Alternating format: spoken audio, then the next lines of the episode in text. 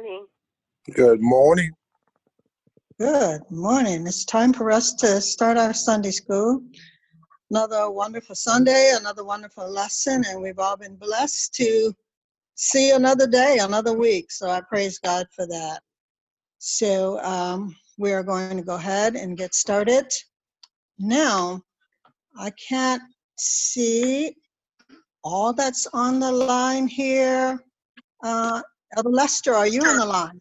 Yes, I am. Well, very good. Will you open us up with a word of prayer? Sure. Amen. Heavenly Father, in the mighty name of Jesus, Lord, we thank you, Lord. Lord, we thank you for another opportunity, another chance, Lord, that you have blessed us. Lord, we thank you, Lord, health and strength. Lord, we was able to get up this morning with you in mind, Lord.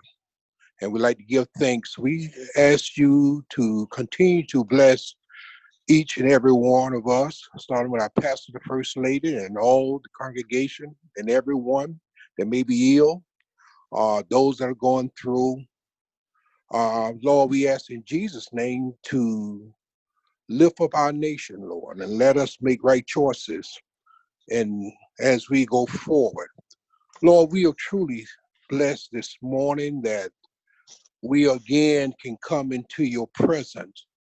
And Lord, we thank you for that. Lord, we ask that you bless the uh, service today, bless the messenger today.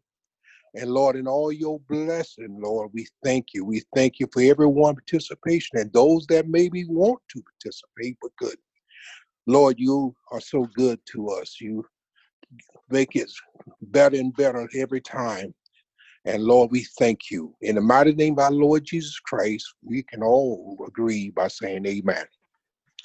Amen. Amen. Thank you, Elder Lester. Amen. We are beginning this is our first lesson in a brand new quarter, our summer quarter of Sunday school literature. And the overall theme of this quarter, kings and leaders. There are three units to each quarter, three units to this quarter. And so our first lesson comes from Unit 1, and the subtopic in Unit 1 is Israel's early leaders. Today's lesson, Lesson 1, subject of today's lesson is Ehud defeats Moab. Our lesson text comes from the book of Judges, chapter 3, verses 12 through 17, 20 through 26, and verse 30. Our related scriptures are Judges chapter 3, verses 1 through 31, Deuteronomy chapter 28, verses 25 through 37, and Psalm 90, verses 13 through 17. The time of this lesson is 1316 BC, and the place Moab. This golden text reads When the children of Israel cried unto the Lord, the Lord raised them up a deliverer, Ehud, the son of Gera, a Benjamite, a man left handed. That's Judges chapter 3, verse 15. The introduction of today's lesson will be read to us by Sister Lucretia Garrison. Sister Garrison, are you there? Yes. Can you hear me? Hello? Yes. When Joshua and the armies of Israel invaded the promised land, they were successful in conquering the land. But they never completely destroyed the inhabitants. Pockets of resistance remained.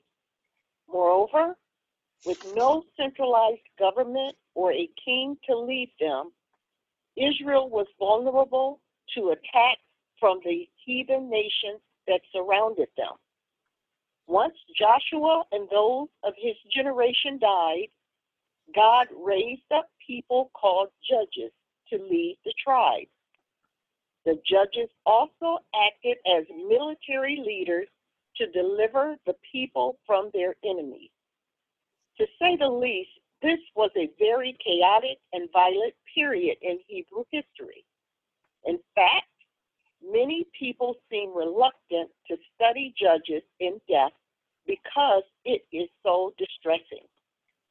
Had Israel fully obeyed the Lord during the conquest and its aftermath, much heartache and bloodshed could have been avoided. There is a recurring cycle in Judges. It begins with the people's rebellion, followed by retribution, repentance, restoration, and finally rest. After a period of rest, the cycle repeats itself. The book of Judges covers about 300 years. Thank you, Sister Garrison. The lesson outline for today, we have four outlines. The first one is verses 12 through 14, the defeat of Israelites permitted.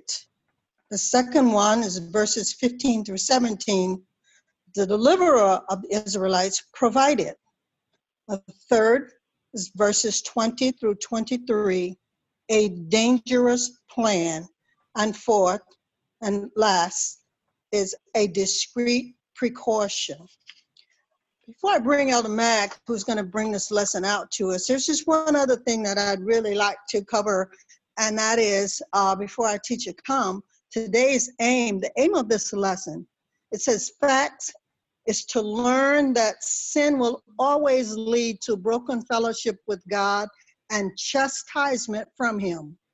And the principle is to be assured that God always forgives sin when we repent. And the application is to seek the joy that comes from obedience and to know that while God will always forgive sin, it is best to obey in the first place. And that's the aim of today's lesson.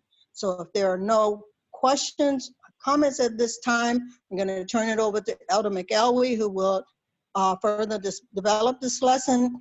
And I do want to encourage the lesson participants, although Elder Mick is a great teacher and he's going to bring out certain points, but this is an interactive class, so we want to hear comments from everybody. Thank you. Elder Mack? Amen. Praise the Lord. Praise, praise the Lord, saints. Praise the Lord. Praise the Lord. Again, we have a, a marvelous lesson, amen, in regards in the book of Judges. Find that the book of Judges encompasses, like in the introduction, it goes a little bit further, like 325 years of history. In that span of time, the cycle of sin suffering, of sin suffering, in that cycle was sin suffering, supplication, and salvation, and it was repeated uh, with these particularly 12 leaders. But here, uh, out of the uh, out of the 13 judges, we find here uh, uh, Ehud or Ehud. Ehud. I was looking that up, and you can say it either way. But nonetheless, Othniel was the first judge that Israel had, and he had uh, he had 40 years of peace with him, but uh, we probably need to go back just a little bit further in regards to all of this. We know that Israel was delivered, God delivered Israel from Egypt. And Israel roamed in the desert because of disobedience for 40 years. It just always seemed like it was a 40 year cycle all the time. 40 years here, they like like Othniel. Uh, he he he gave after he defeated the enemy 40 years rest we find other areas where 40 years of rest, 40, 40, 40. I don't know the significance of that number, but we find it often. Amen. Jesus, 40 days and 40 nights, you know.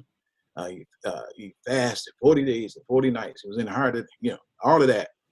But nonetheless, um, we find that Othniel, amen, in those in uh, the Judges, the third chapter, ended up defeating uh, these particular kings that were in the land. Though God took Moses off the scene and put Joshua in charge, Joshua was supposed to utterly destroy all the Canaanite nations in the land. But he he went about doing that, but he did not finish the job.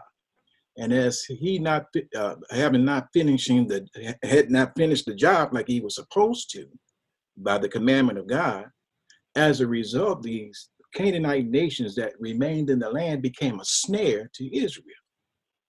Now, Israel, because when uh, uh, Othniel died, they couldn't find any other king. Amen.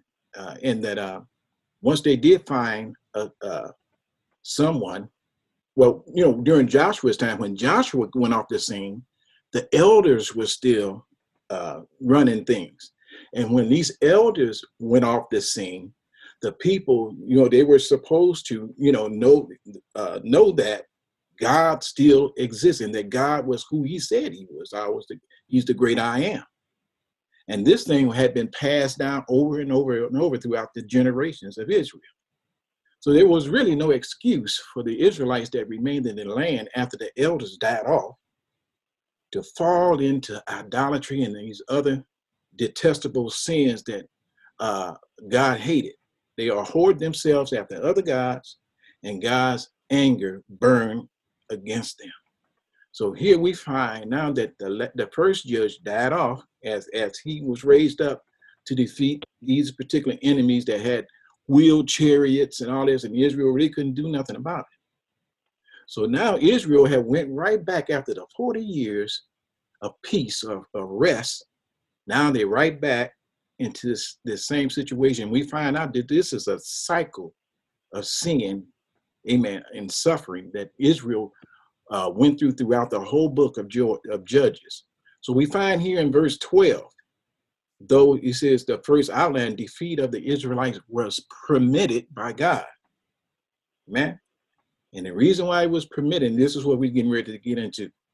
Here in verse 12, he says, And the children of Israel did evil in the sight of the Lord, and the Lord strengthened Eglon, the king of Moab, against Israel, because they had done evil in the sight of the Lord. Amen. The children of Israel did evil in the sight of the Lord, continuing their repetitive cycle of sinning, servitude, and repentance and deliverance. All four of these things as a result of their falling out of the will of God. Whenever a person sins, whether uh, uh, during the Israelites' time or the church age, amen, we fall out of fellowship with God. I'm not talking about unsaved folk. I'm talking about Christians. Because unsaved folk are not in fellowship with God in the first place. And the only way that they can come, they're going to have to come in regards to uh, turning their lives over to the Lord, because and becoming a Christian, and then God sealing sealing uh, the individual where that person would be uh, the uh, the Christian or the uh, convert uh, in regards to uh, who we're supposed to be as God's children. We can fall out of fellowship like that right now in the church age because of sin. Sin is the is what separates. God cannot look upon that, and He hates sin, and so He has commanded us in His Word not to sin. But the children of Israel did this on, on a, a repetitive, in a repetitive way. Every time a king was raised and God delivered them, they fell right back into the same old cycle. So as a result of their rebellion, Amen. God removed His hand of protection from Israel and made them vulnerable, amen, to their enemies, permitting, amen, their defeat, amen. We see God empowering this particular king by the name of Eglon. Amen. I'm going to say again. Judge. Yeah. Well, Eglon was not a judge. Well, you're saying king, but at this Yeah, point, King was he a king? Yeah, King Eglon of Moab. Yeah, yeah, yes. Ehud was a judge, I'm sorry. Yeah, so it permitted the defeat of, of God empowering him. It says here in the, in the first verse, the Lord, in other words, the Lord, uh, it says strengthened, but in other words, he empowered Eglon, right? He empowered Eglon, king of, Moab, to suppress Israel. Why? For, 'cause- because they were worshiping gods. They was uh, uh, committing idolatry. God, God couldn't stand that. There was no other God beside him these guys couldn't do nothing for them. Made of wood, steel, and uh, water. They were uh, of flesh. They worship all kind of uh, false deities. God could not stand that for His people. He gave them uh, uh, the unadulterated commandments from Moses of how they were supposed. First four commandments dealt with how they were supposed to worship Him, and here they are committing this this this harlotry and in worshiping other gods. This is the evil that God could not stand, and this is the evil that He wanting to deal with. Anybody else?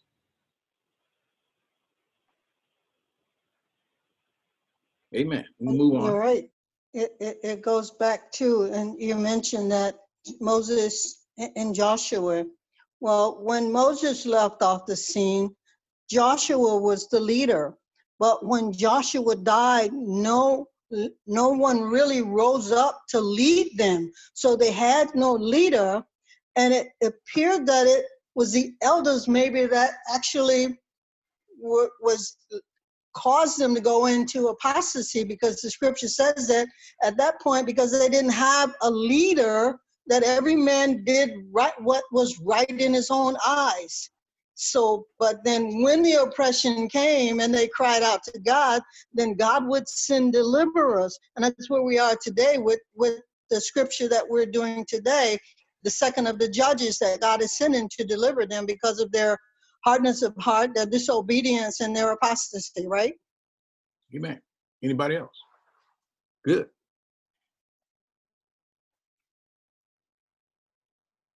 Amen. Here in verse 3 says, And he gathered unto him the children of Ammon and Amalek, and went to smote Israel and possessed the city of palm trees.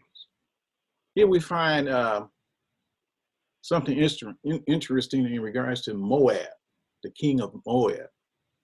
Amen. Moab, and we find Moab here, we find uh, the children of Ammon, and we find uh, Amalek. Amalek. Now, these folks, we find that uh, Moab and the Ammonites, amen, they were neighbors though, amen. These enemies, in particular Moab, Moab and Ammon were incest brothers. I mean, they were incest, when I say incest, that uh, they were born by incest. After uh, Lot, after Sodom and Gomorrah got, got destroyed by God, Lot, you know, he was spared. Abraham went and said, if there was 10, would you destroy it? And, and come to find out Lot, and knowing that Lot's wife died, turned a pillar of salt. He went into the mountainous area. And uh, and we find that in Genesis, the 19th chapter. And uh, his two daughters went with him. And they, they conspired with each other to end up having uh, uh, sexual relations with their father. And as a result of them doing that, they ended up with child, both of them. Moab was the eldest, and uh, uh, Ami, Ami, Ami, A-M-M-I-E, was the youngest. So they grew up. We find that uh, Moab, on the as uh, in conquest through the wilderness to, to the promised land, uh, Moab uh, uh, went against Israel. Now we find Israel being relatives, right? Lot was Abraham's nephew. So naturally, his children was Abraham's uh, uh, nieces.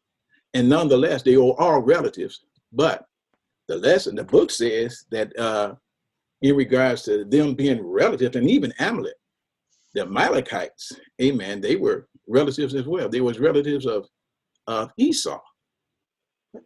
Amen. Esau was uh, uh, his son was named uh, Amalek, Amalek, and his uh, um, and and his son was Am. I mean, um, how you say it? The uh, uh, and the Amalekites was descendants of descendants of Amalek, uh, the grandson Esau. of Esau, grandson of Esau, Jacob's brother. Jacob's brother. You know, Esau and Jacob were what? Twins. twins. They were twins. So Amalek was the grandson of Jacob's brother. But it doesn't, what, what is that saying? What is that saying? That's saying that because they were relatives, does that mean that everything was still like, okay, this is my this is my family, and I'm not going to do anything to them? Matthew, the 10th chapter, right, brings that out. Doesn't it? There in Matthew, the 10th chapter, if somebody want to read that, 34 to 37. He said, You hate, you got, Jesus said this. He said, You got to hate your mom and your daddy, your sister, your brother, your in laws, and all of them. Amen. If you don't hate them, amen, in a sense, in regards to putting him first, he said, You're not worthy of me. Then he said in uh, uh, uh, Micah, uh, Judges, yeah, Micah 7 7, I believe, he said that you're not worthy to be my disciples. Amen. I mean, in Luke, I believe it was in Luke, where he said, You're not worthy to be my disciples. Amen. So you, he says here, not necessarily, it's always going to be a confront, confrontation with family. So here, Ammon, Amalek, and Moab were in conflict with family. Amen. Which was the Israelites. So God here saying they, they, Joshua was supposed to utterly destroy every last one of them. And, he, and that did not happen, though he was trying to, but in his lifetime, he did not do it. So he left that that that particular job was left to the next judge of Israel. Amen. Anybody else have anything on verse 13? Yes, uh, Elder Mac. Uh, yeah, when he's mentioning about that uh, hate, uh, you know, the interpretation is that must not love, love more than him, you know, more than me. That's what the Lord's saying. You know, a lot of time people takes that, you know, God, God hate, you know, it's just like almost like an oxymoron, you know, it, God hate, but it's this must not love more than and than him. That's what it, that's what I take out of that. Amen. Amen. And he said, "You're not worthy to worthy. You're not worthy to be to follow to be my follower, a disciple." Amen. Amen. So he said in verse 14, so the children of Israel served Eglon, a king of uh, Moab, for 18 years. So this is 18 years now. Amen. That uh, he's been in, in control of Israel. Amen. So we find that uh, after the serving uh, Eglon for uh, 18 years, verse 15 says, which is the second uh, outline, God, deliverer of God's of Israel provided. Verse 15 through 17 is what I'm going to take them all together. It says, When the children of Israel cried unto the Lord, the Lord raised up a deliverer, Ehud, the son of Ger, a Benjaminite, a man left handed. And by him, the children of Israel sent a present unto Eglon, king of Moab. Okay, so let's talk about verse 15. Let's take it all together. But Ehud made a dagger, right? Which had two edges of a cubit length, which was, and he did gird it under his raiment upon his right thigh. Amen. Upon his right thigh. And he brought the present to Eglon, king of Moab, and Eglon was very fat. Okay. So we're going from 15 to verse 17. But when the, after the eight year, 18 years of oppression, in verse 14, by this, this Moab king by the name of Eglon, Israel cried unto the Lord. And the Lord raised them up a deliverer, right? And so when Israel expressed genuine repentance, right?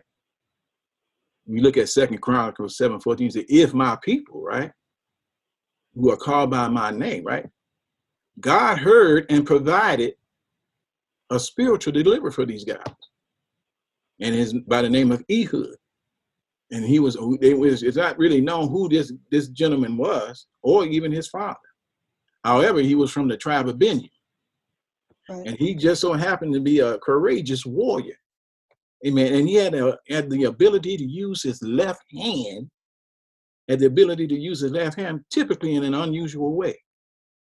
And it was you know it was frowned upon a person being left-handed left-handed person. And those that were left-handed they always would try, if they were uh, a swordsman, try to use their right hand because of the, uh, uh, I guess it was the the pressure from folk, you know, uh, uh, and looking at them as being like a, a handicapped individual, being left-handed. Once they found out that you were left-handed, you was like, you know, hey, you was almost like repulsive to them.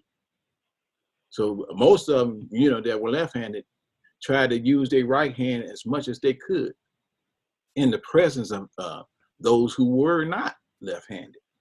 And the reason why I say that is because when you look at uh, uh, Ehud, a man left-handed, we have to go back to Judges the 20, we have to go to Judges the 20th chapter, right? 13b.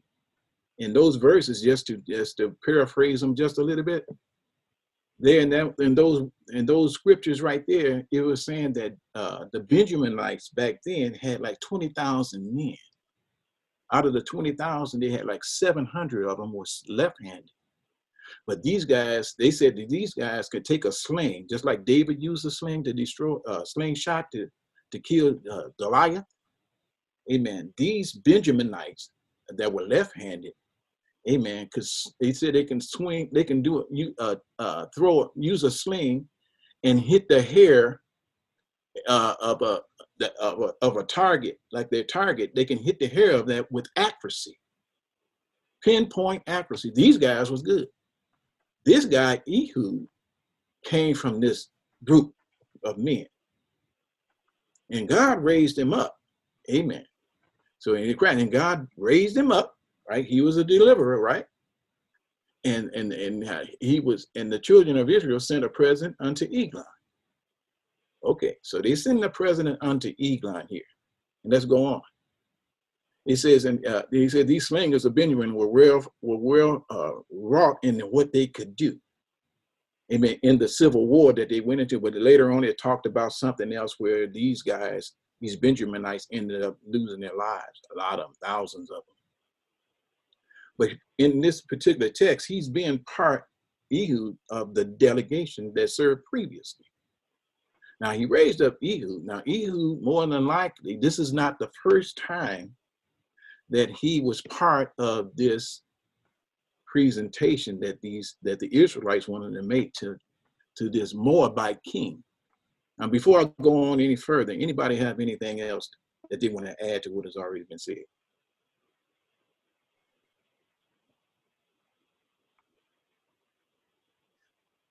Part of the presentation, I guess that was brought out in the expositor, it says was perhaps part of the oppression that this king would they had to give him uh, part of their produce, everything that they had. So this is more than likely the presentation that Ehud was delivering to this king.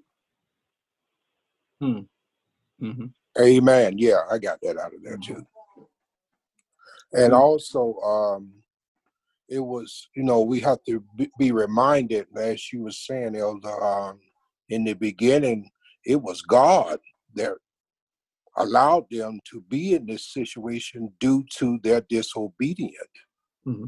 And and we understand that, you know, how God works through reading that he allowed them to be able to go through in order for them to call and ask for a deliverer.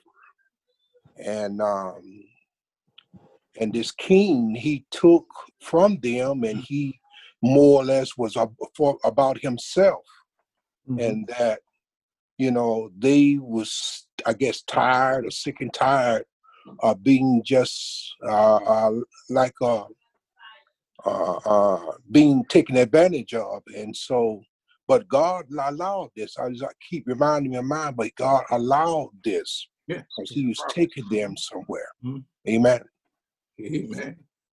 Yeah, and if you go back, uh, uh even even at the beginning before Othniel, when it talks about, you mentioned earlier that they were supposed to get to annihilate the people that was in the land, but they didn't. There were people right. left there, mm-hmm. and and it says that God in the first cha- verses of this uh, chapter that God was using those people that left in the land perhaps to teach the Israelites who had not known war to become warriors. Because Right, in the wilderness, you know, everything over 20, Mhm. everything that was over 20 years old that left Israel, left Egypt, died out in the wilderness.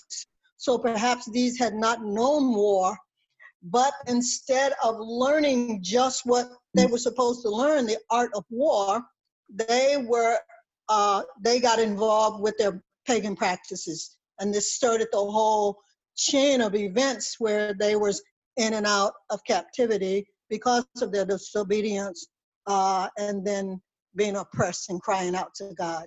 Mhm. Yeah, you're right.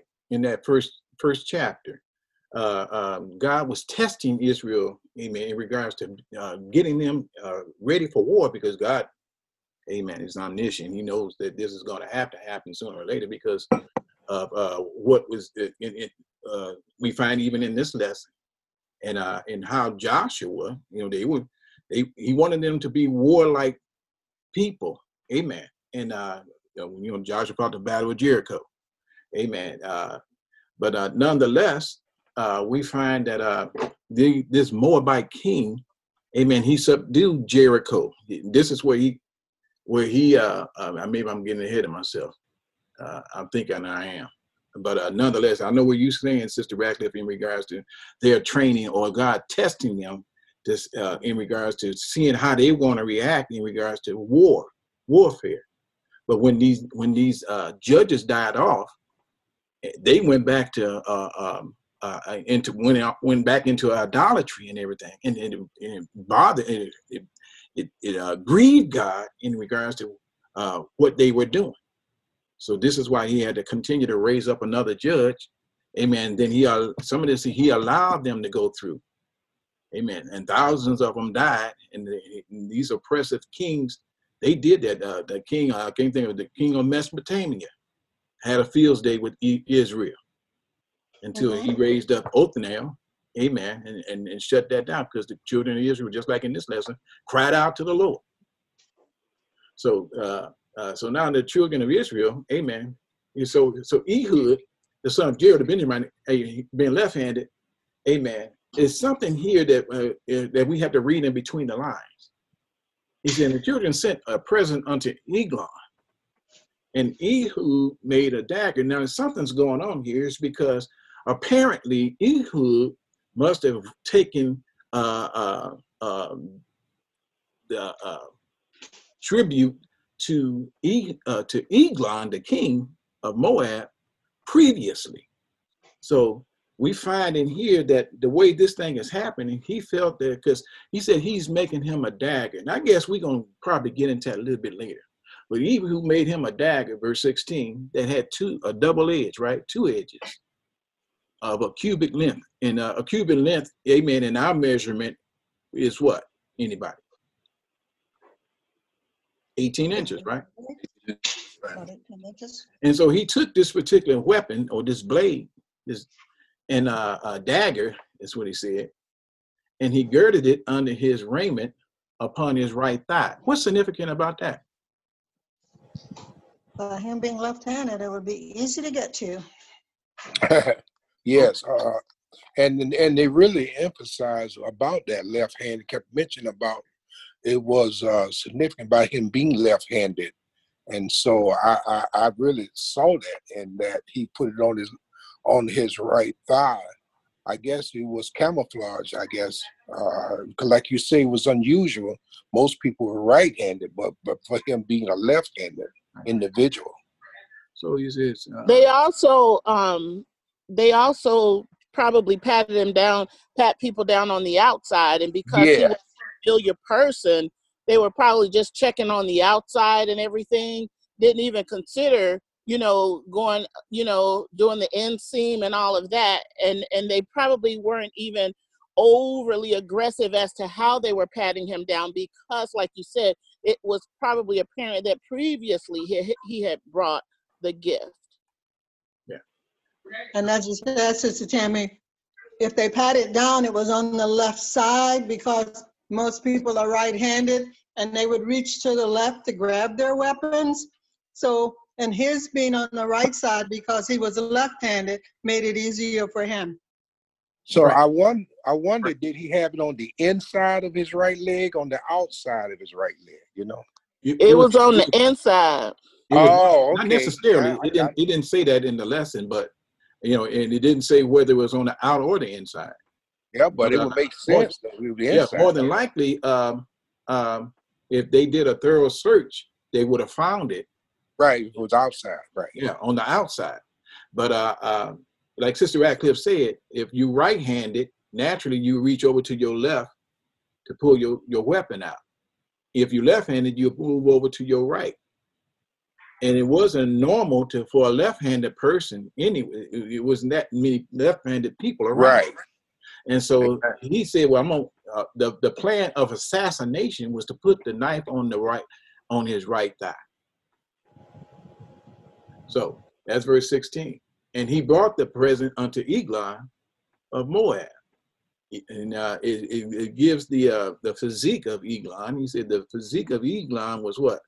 Obese, right? Fat. Which indicates, amen, that he he's, he, he, he dined sumptuously, right? And that uh, uh, he had plenty of food. And, it is, and, and if you dine sumptuously like that, that means that you probably were wealthy as well, that you have money or something like that. But uh, uh, and it's saying something else too that uh, uh, it shows that if he's overweight, right, that he there's uh, as there's an inability uh, in regards to his reflexes. I mean, he can't what move as fast. He can jump real fast. It's because he had is is is the weight is a is a hindrance. Amen.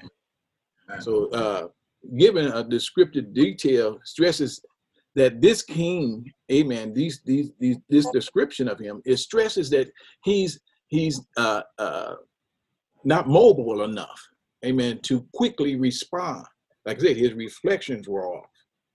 Mhm. So he could not avoid, if he saw a murderous blow coming, uh, to duck or to turn or whatever, or back up or, you know, just shift with his reflexes because of that, because of his his weight. size. Mhm. But also, Elder Matt, what, what it, what it indicates, and you were talking about his wealth, uh, going to the, the summer parlor, you know, this is places, uh, people of wealth has. But what gave, um, Ehud a real advantage was when he said to him, I mean, I don't want to get ahead of you though Go ahead, go that he had a mess- that he had a message from God. So I'm assuming that he said he had a message from God. So he stood at that point. So he said he stood up, right? And when he stood up, that's when he Yeah, was that- able to use the dagger. Right, yeah, we're we gonna we're gonna get to that one. Okay, I said I didn't want to get ahead of you. I'm sorry. So he brought, you know, so- so he brought the so he brought the present to Eglon of Moab, uh, and Eglon was a very fat man. Okay, so we find in verses 18, right, and 19, verses 18 and 19 of uh, this uh, chapter is is where. Um, let me get that. Anybody want to read it? If you got it, 3, 18, 19. I'm gonna beat you. And when he had and when he had finished presenting the tribute, he sent away the people who had carried the tribute, while he himself turned back from the stone images that were at Gilgal and said, I have a secret message for you, O king. He said, Keep silence, and all who attended him went out from him. Amen. So after the de- delegation, amen, from Israel delivered the tribute to king to the king, uh, Jehu, I mean Ehud, made sure that this delegation uh, made it back safely, Hmm. because there was some some familiar landmarks like Gilgal, amen, where they had these idols at, and this was a landmark. But more than likely, they had uh, come th- come this way before in regards to tribute. For how long? For at least 18 years, right? Yes. So they was given tribute for at least 18 years. So we find here that Ehud uh, doubled back, amen, and to seek a private audience with King Eglon. Amen. Where he can tell him that he had a message, amen, a secret one, right? Mhm. That he wanted to give him. So Eglon told his bodyguards, right? Amen. To be quiet, keep silent, because this thing was a secret. Amen. He told them, and then he sent them what? Away. So then Ehud, amen, verse 20, and we're gonna look at this is verse 20 to 23 is uh the dan- dangerous plan that he's having here in these particular verses. And this plan was da- dangerous because uh if he did have any help in some of these brothers that went with him to deliver uh the tribute, they they were gone now. And who else did he have? And he knew too that what? That God raised him up to do this. He believed, amen, faithfully that God would take care of him. Though it was a dangerous plan that he had, he felt that God, didn't say that in the lesson. But like you like I said, some of this you got to read between the lines. And he just didn't step out into nothing. He could have been, I, I, I- I can't say he could, couldn't have done it like that, but he knew that he was a servant of God, of the Most High. We're going to find that out in the end. And so uh, Ehud said and came unto him, and he was sitting in a summer parlor, right? Like you said, that was that was a sign of a, uh, uh, uh, Well, yeah, pomp and circumstance, and you know, he lived in all, you know, and all of that, you know, and and Jericho was cursed by by Joshua, and so here they done came back and then built it up again. Now this man got a summer parlor where the wind blows through the through the windows, amen. And he's in, he's he's sitting up in there. You can just picture him, and uh, uh so uh, he says, and Ehud said, "I have a message from God." Amen. I have a message from God. And at, at that point, the king rose, right? Out of his Right. seat. mhm. King rose out, uh, out of his seat. So uh, one writer said this uh, particular statement. What Ehud had to say to the king grabbed his attention. It just Right. grabbed him. And he and, and this is what caused him to rise out of his seat like that. Out of respect for a deity. Amen. Even a deity, what? That he didn't even know. He didn't know God. But because he said what? That he has a message from God. And he knew that the Israelites worship the God of Israel. Amen. So I guess you can say out of humility, well, why would he be humble to God to a God that he doesn't even know?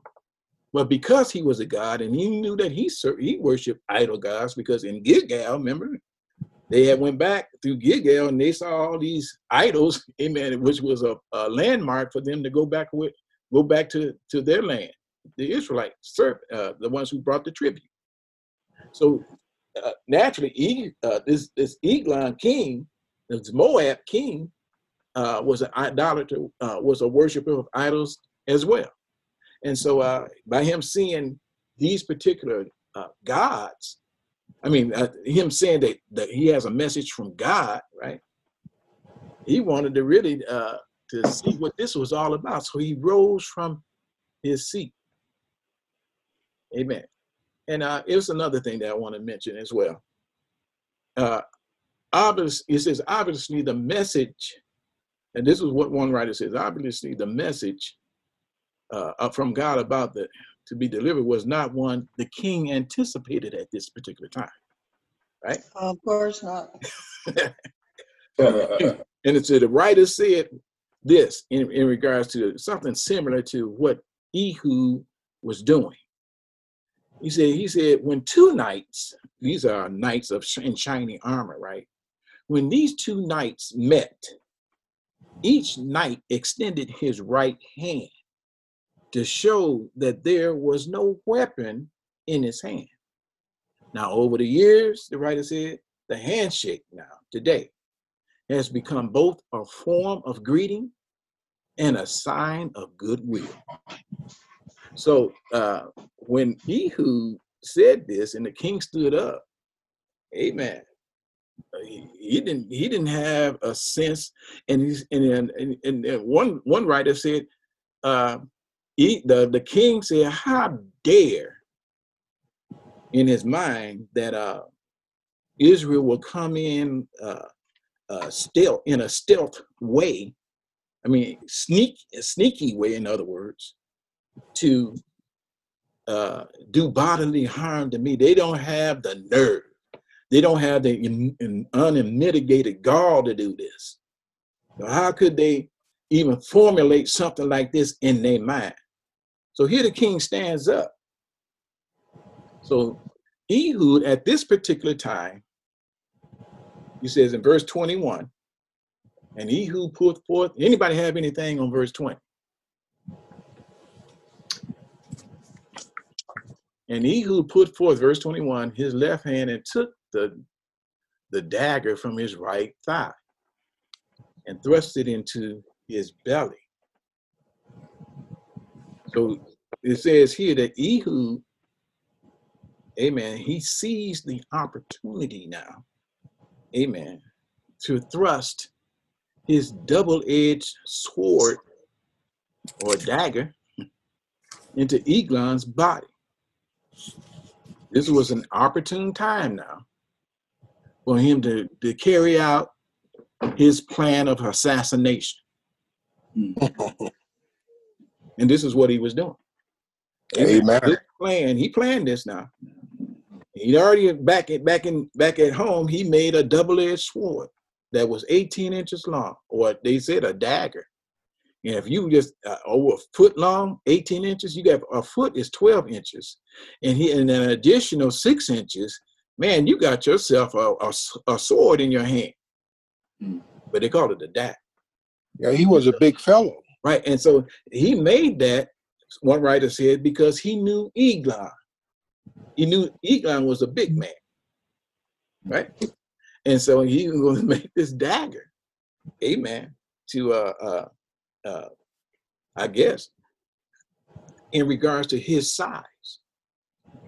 So, uh, verse 2, he's thrust. So he says, verse 22, and the half, after he thrusted into his be- into his belly. One writer said, "Well, you don't really need to go through all of that, man, and talk about all of that." And that was in the preparing to teach the lesson. He said, uh, "Eglon got the point, right? yeah, he did. Eglon got the point." Funny, funny. also, Elder Matt, can I say something? Go ahead. If if we, we understand that, you know, with the him being the judge, that he had a lot of help in the Lord, you know, uh, because uh, in the uh, wording here, it also mentioned about he didn't know whether he gonna uh, come back alive. He know he was going on a suicide mission or what, but this they knew that something had to be done, and um, so the Lord blessed him, and and and that it worked, and and that he was successful. So so no, it's it's a blessing to have the Lord on your side, and I think uh, uh, the king he he got the message. Mhm. Mhm. Amen. He and you know he said he was good. He has a word from the Lord in regards to uh, uh, what type of word was that? Was it a word of of uh, comfort? No, it was a word from the Lord of judgment. Yeah. It was a word of judgment coming from Ehud, from God to Ehud, from Ehud to King Eglon. Mhm. Amen. So he said, so he thrust this this this this double-edged sword. You know, we got a we we have a double-edged sword that we can whirl too, right? And that's the what? The word. Hey. Amen. Amen. So he says, Eglon, uh, um, Ehud, uh, he's, he said, uh, his thrust with the dagger into Eglon's belly was so forceful, so forceful. Amen. that it that his dagger, being long as it was, went all the way into his belly, all the way up to the the hilt or the uh, of the or the the handle, The everything. belly swallowed it up. And the, the handle was another six inches. So you have in all a two foot sword that went all the way two foot into this man's uh, belly. Now, uh, one other writer said after it went in, did he say ouch? He didn't say anything. What happened? I guess we probably uh, have to assume that by him being so close to thrust it into his belly, he still had the opportunity to slap his hands down if he was trying to keep his he, he put his hands on his mouth probably to keep him from saying anything. He still probably could have said something, but it said that it, nobody heard him say anything because where were the where was his servants and where were the bodyguards and all that? They were right on the outside of the door. So you know you have to uh, uh, put some assumption here that he who did more than just thrust the dagger into his belly, but more than likely he held his mouth shut and probably pushed him back down to the point where uh, that uh, uh, he was unconscious. So you know that was it, though it may be gross, eh, you know, and everything. But this is what this is how the Lord Lord said to for the Israelites when they went into the Promised Land to take those heathen nations that were in the land of promise to dash the babies up against the wall, and that meant utterly, utterly destroy them. In the in the in the uh, meaning behind that, so the kids couldn't grow up and have some type of rebellion against the Israelites. But by them not doing what God told them to do, caused them to cause these nations to ensnare them. So, uh, uh, verse 23 says, And he who went forth from the through the porch, he shut the doors. Amen. Now he had his own escape route here, right? He went through the doors. Amen. But you know, going back to the uh, uh, the uh, thrusting of the uh, the the the dagger. Dagger. Yeah, the historian uh, once again said the dirt the dirt that came out of Eglon's abdomen, right? Amen. Had been cut open to the point where, man, he said some. not to go into into a whole lot of details, but we find when Judas hung himself in Acts the, the, the first chapter, he, Judas hung himself. And after he hung himself, the line broke and his entrails, his intestines spilled out on the ground. I think it was another incident with King Herod who tried to take the glory of God, take the glory from God in regards to something that had happened. And he burst open. So uh, this, you know, something like this in the Bible, you know, is is is in there, you know, and that uh, uh, anyway, verse twenty three says, anybody have any other comment? Elder, uh, uh, you know, in my reading, I uh, came across a couple of things. One is that uh, although it was uh, Ehud's plan, it was God's message that um, had to be delivered. Exactly. Right. That that message was a message of judgment, Mhm. but it also pointed out, folks were also pointing out that there were many obstacles that uh, Ehud had to uh, cross before his plan was executed. And some folks say, if you look at verse 15, and then you also look at uh, like verse 20 and 20 through 23, when Mhm. he's trying to pull the uh, the dagger out. Some interpreters say that in verse 15 that Ehud was actually crippled or disabled by his left in his right hand. So that was another uh, uh, unassuming mark that he had. Oh, okay. That was that, and his plan was uh, more easily executed. by the fact that he was handicapped.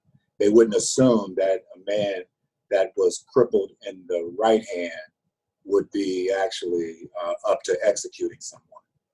Right, right, right. Okay. uh, Amen. Amen. That's that's good. You know, anyone else? Verse 23 says, Then Ehud went forth from the port through the porch. He went forth through the porch. In other words, uh, this was his escape route, right? And he shut the doors of the parlor upon him, and he locked the doors, right? He locked the doors behind him. Amen. So, uh, uh, and so after he locked the doors, he said he S N U C K. He snuck.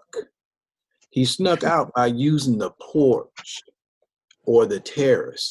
That was now. This man had a nice layout. he was, he, it was a you know, know, it was a parlor, right? And so he had a deck and all of that.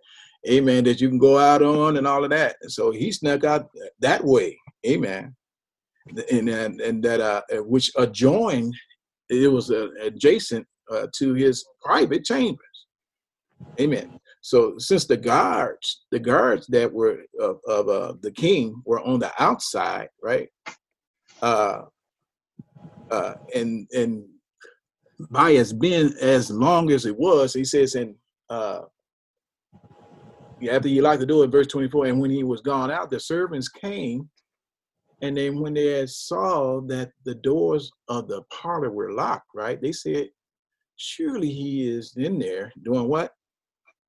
Covering his his feet. Amen. And so this man had a bathroom in the parlor as well. Amen. So, and they and you know, they said, uh, what what he said, uh, uh, but it had got to the point where, uh, and they saw that the the, the doors were locked, and uh, that uh, Jay Ehud had snuck out, amen, by the porch in the terrace. Um, says the chamber doors, uh, since the guards on the outside of the door respected the private nature of the king's chambers, that he had audience with Ehud in there, thinking that he was still in there. This gave Ehud, who escaped, amen, through the terrace, plenty of time, and it put a lot of distance between himself and the Moabites, just in case they tried to, you know, and and and so this is how he did it. So uh, in verse 24, it says, and when he was gone out, the servants came, and when they saw that the parlor was locked, he said, should he cover his feet? Covering his feet mean what? Just in the bathroom. That he was that he was you. Can you be a little bit more? I'm just kidding. Taking it down. Gross. Amen. So it says a discreet precaution, verses 24 to 30, right? It was a discreet precaution that uh that uh, says it in the Bible. th- this brother was using. Say again. Who said something? No, Oh. So after uh, uh, I did say after Ehud left the king's parlor, the king's servants re- returned, right, uh, to resume their normal services, totally unaware, right, of what had just happened to their king. The king's servants noticed that the parlor doors were still locked.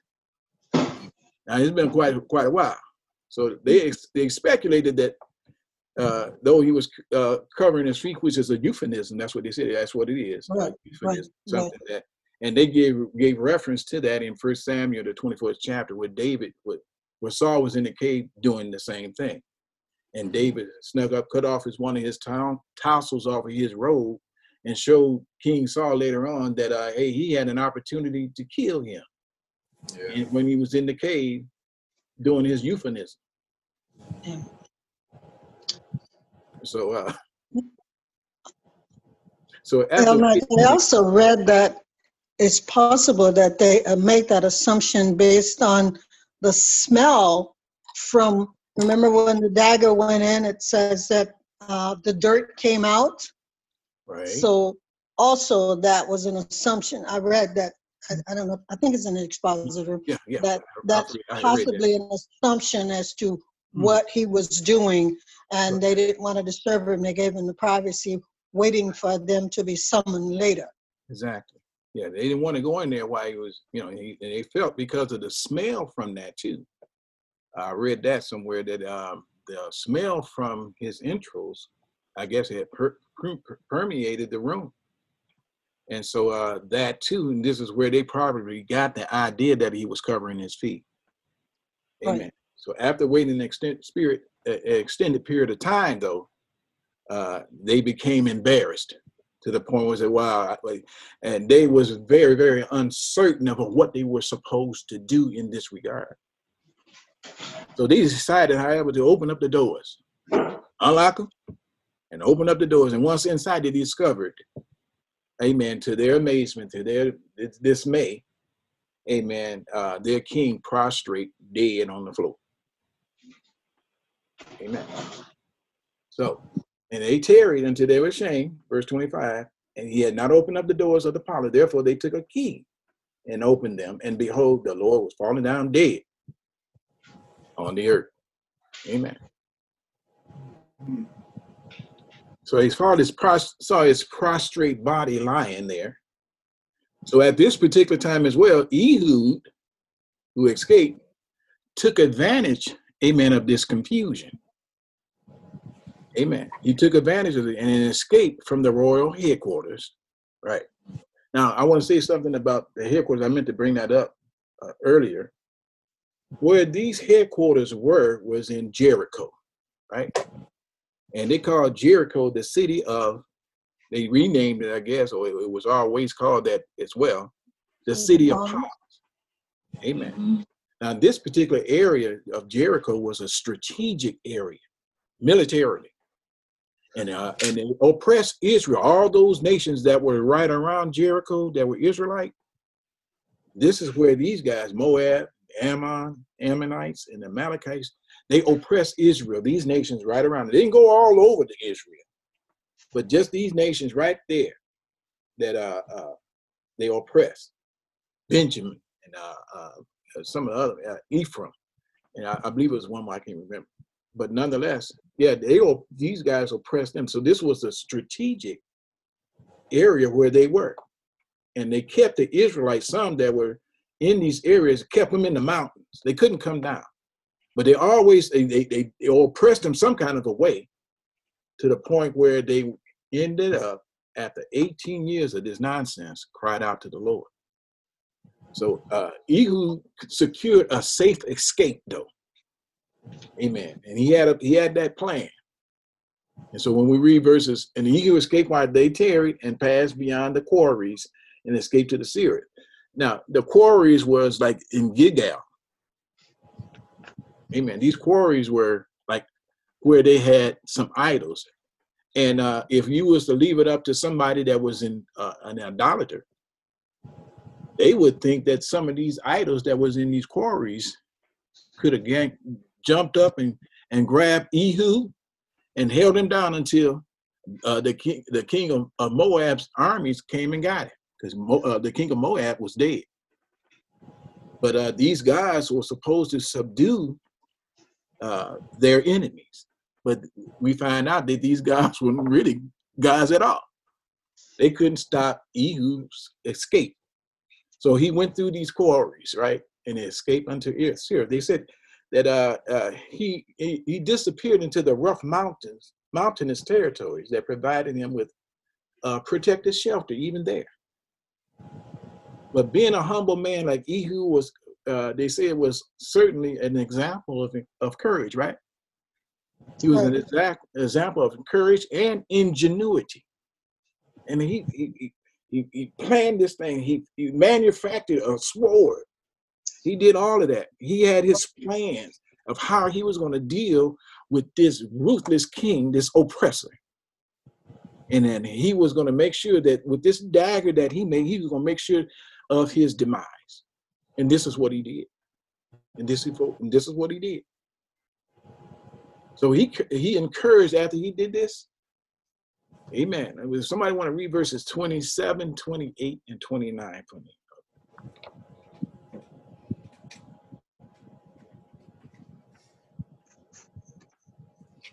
Anybody?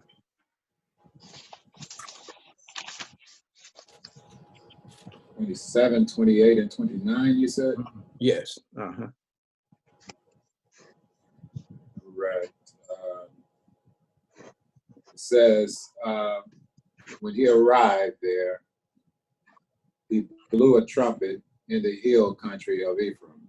And the Israelites went down with him from the hills, with him leading them. Follow me, he ordered, for the Lord has given Moab, your enemy, into your hands. So they followed him down and taking possession of the Lord of the fords of the Jordan that led to Moab. They allowed no one to cross over. Hmm. At that time, they struck down about 10,000 Moabites, all vigorous and strong. Not a man escaped. Amen. So uh, uh not a man escaped. These guys was robust, they said, uh, in regards to the, um, the Amalekites and the Ammonites. They said they were ruthless. Uh, they were saying they were like ju- they had juggernauts. The juggernauts were like I think it was the the uh, um, uh, chariots like, and these guys were very very skilled into uh, blow the trumpet and, and cause uh, Israel to follow him. Amen. Was saying a lot for Jehu. I mean, for I keep on saying Yeah, J Jehu. Amen. Ehud, Ehud. Praise the Lord. Amen. But uh, uh, it, it took a lot there, yeah. To and he said, and he said that the Lord, he gave credit to God.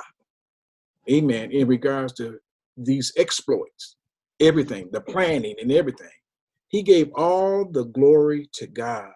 Amen. In regards to this victory, they said because when your when your leader, you don't have a leader, man, you in uh, you you're in a disarray, and you and you are you're already a nation, and all of a sudden your leader is gone, boom, just like that.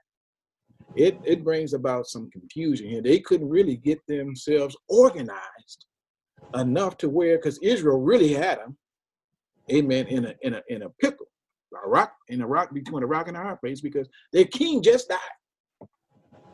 And here's Jay, here's uh, Ehud saying, "Arise, God has delivered the king and the, and the Moabites, into your hands.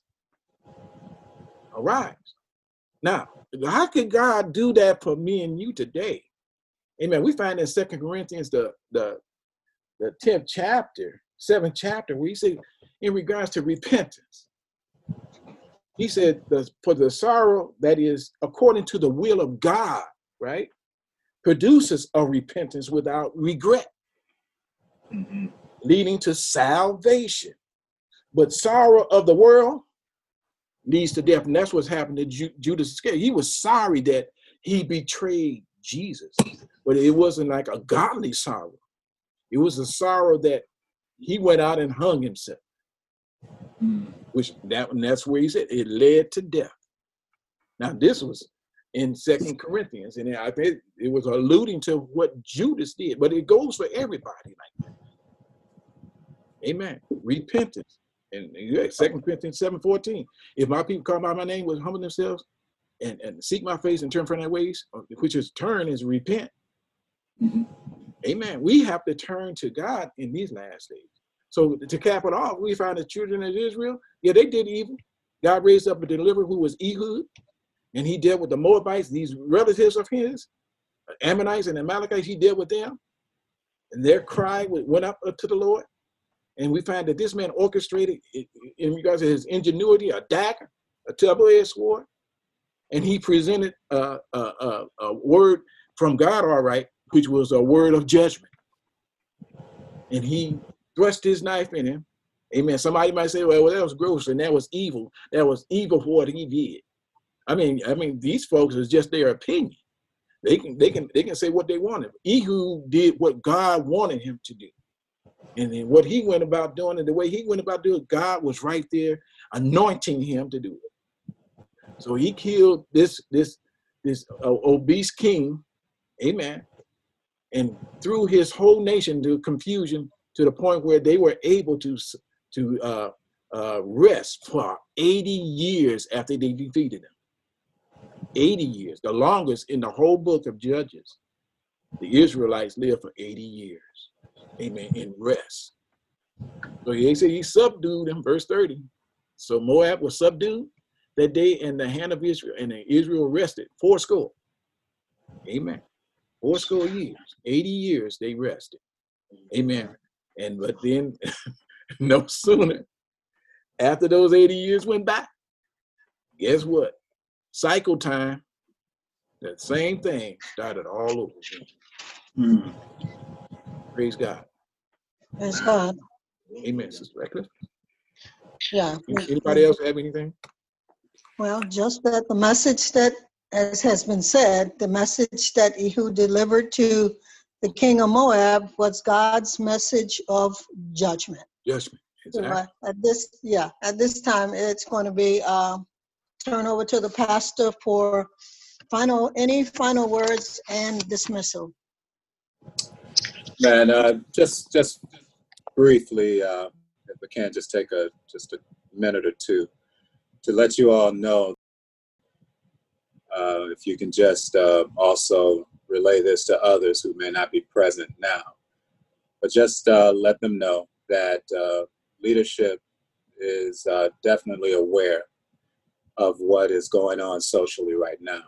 Uh, it's been the topic of our conversations and the subject of our prayers. So uh, we are uh, understanding what's going on, and we will you will definitely hear from uh, leadership in regards to uh, these social uh, protests, uh, injustices, and things of that nature. So we're going to definitely address that. Um, also know that uh, New Life was part of a joint effort from Kensington Church. Um, I thought it was going to be broadcast today. I mean, yeah, today, but it was actually broadcast on last evening or afternoon, uh, where And they, it, yeah, yeah, I thought today. So thank you. And today also. Right. Okay. Thank you. So um, that uh, broadcast, you will see that uh, New Life was the location for filming, and you will also see that um that Jalen and I uh, took part of that discussion as well. Um, and as I stated, uh, you you will definitely hear from uh, leadership that leadership from New Life. Uh, that was not my uh, full uh, address of, uh, of what is going on. And, and as I stated, the Lord has just laid on my heart, pressed upon me that this is a subject that needs to be discussed among us. Uh, so, with that, uh, I guess I will follow that up with uh, dismissal if there's nothing else. Right. I will. Oh, I also want to pause. Take this time also to uh, give opportunity to those that may not know the Lord. Uh, it's a wonderful lesson that shows you how important history is, and history has a way of uh, repeating itself. Where folks, uh, like how the uh, the I believe it was the Golden Text. I think, yeah. Golden Text had uh, illustrated it where it's just this cycle, and sometimes this cycle is not only for a nation, but it's for for uh, an individual as well, where they they go and stray away, and then they call upon God, and God sends uh, a deliverance their way. But then all of a sudden, that cycle happens again. Um, that expositor also pointed out that some folks try to do it on their own. And not only do they uh, try to think it out, but then they try to supplement their answer with uh, alcohol some other substances along the way. And it only just uh, makes matters worse. the real answer, what it stated, what it stated is uh, the real answer is God. And uh, we're telling you now, proclaiming to you now that uh, if you're in a situation in which you don't know God, He's the answer. You can call upon Him, and those who call upon Him, they will be saved. Uh, you know our information, you know how to contact us. Anyone in leadership can definitely uh, assist you. call upon us. We can help you uh, foster this relationship with God. Amen. Let us pray. Gracious Father, come to you now, and we thank you for this day. We thank you for this opportunity. Lord, we thank you for the teacher, the instructor as well, and his dedication towards your word. Lord, I just ask that you continue to bless him and his family. Lord, I ask that you bless those who took the time out today to join us um, through this media. Lord, uh, I just ask you to bless them and equip them even more with what they have learned today. Not only let them uh, hear it, but Lord, allow them to apply it as well, because that's wisdom. Father, we just ask you also to be with us, to be with our families, to touch this nation, Lord, that's rocking and reeling right now. We just ask, Lord, that we uh, keep our eyes on you and understand that you're the solution and that the solution doesn't come from government nor man, but from heaven. In Jesus' name we pray. Amen. Amen. Amen. God bless y'all. Amen. Amen.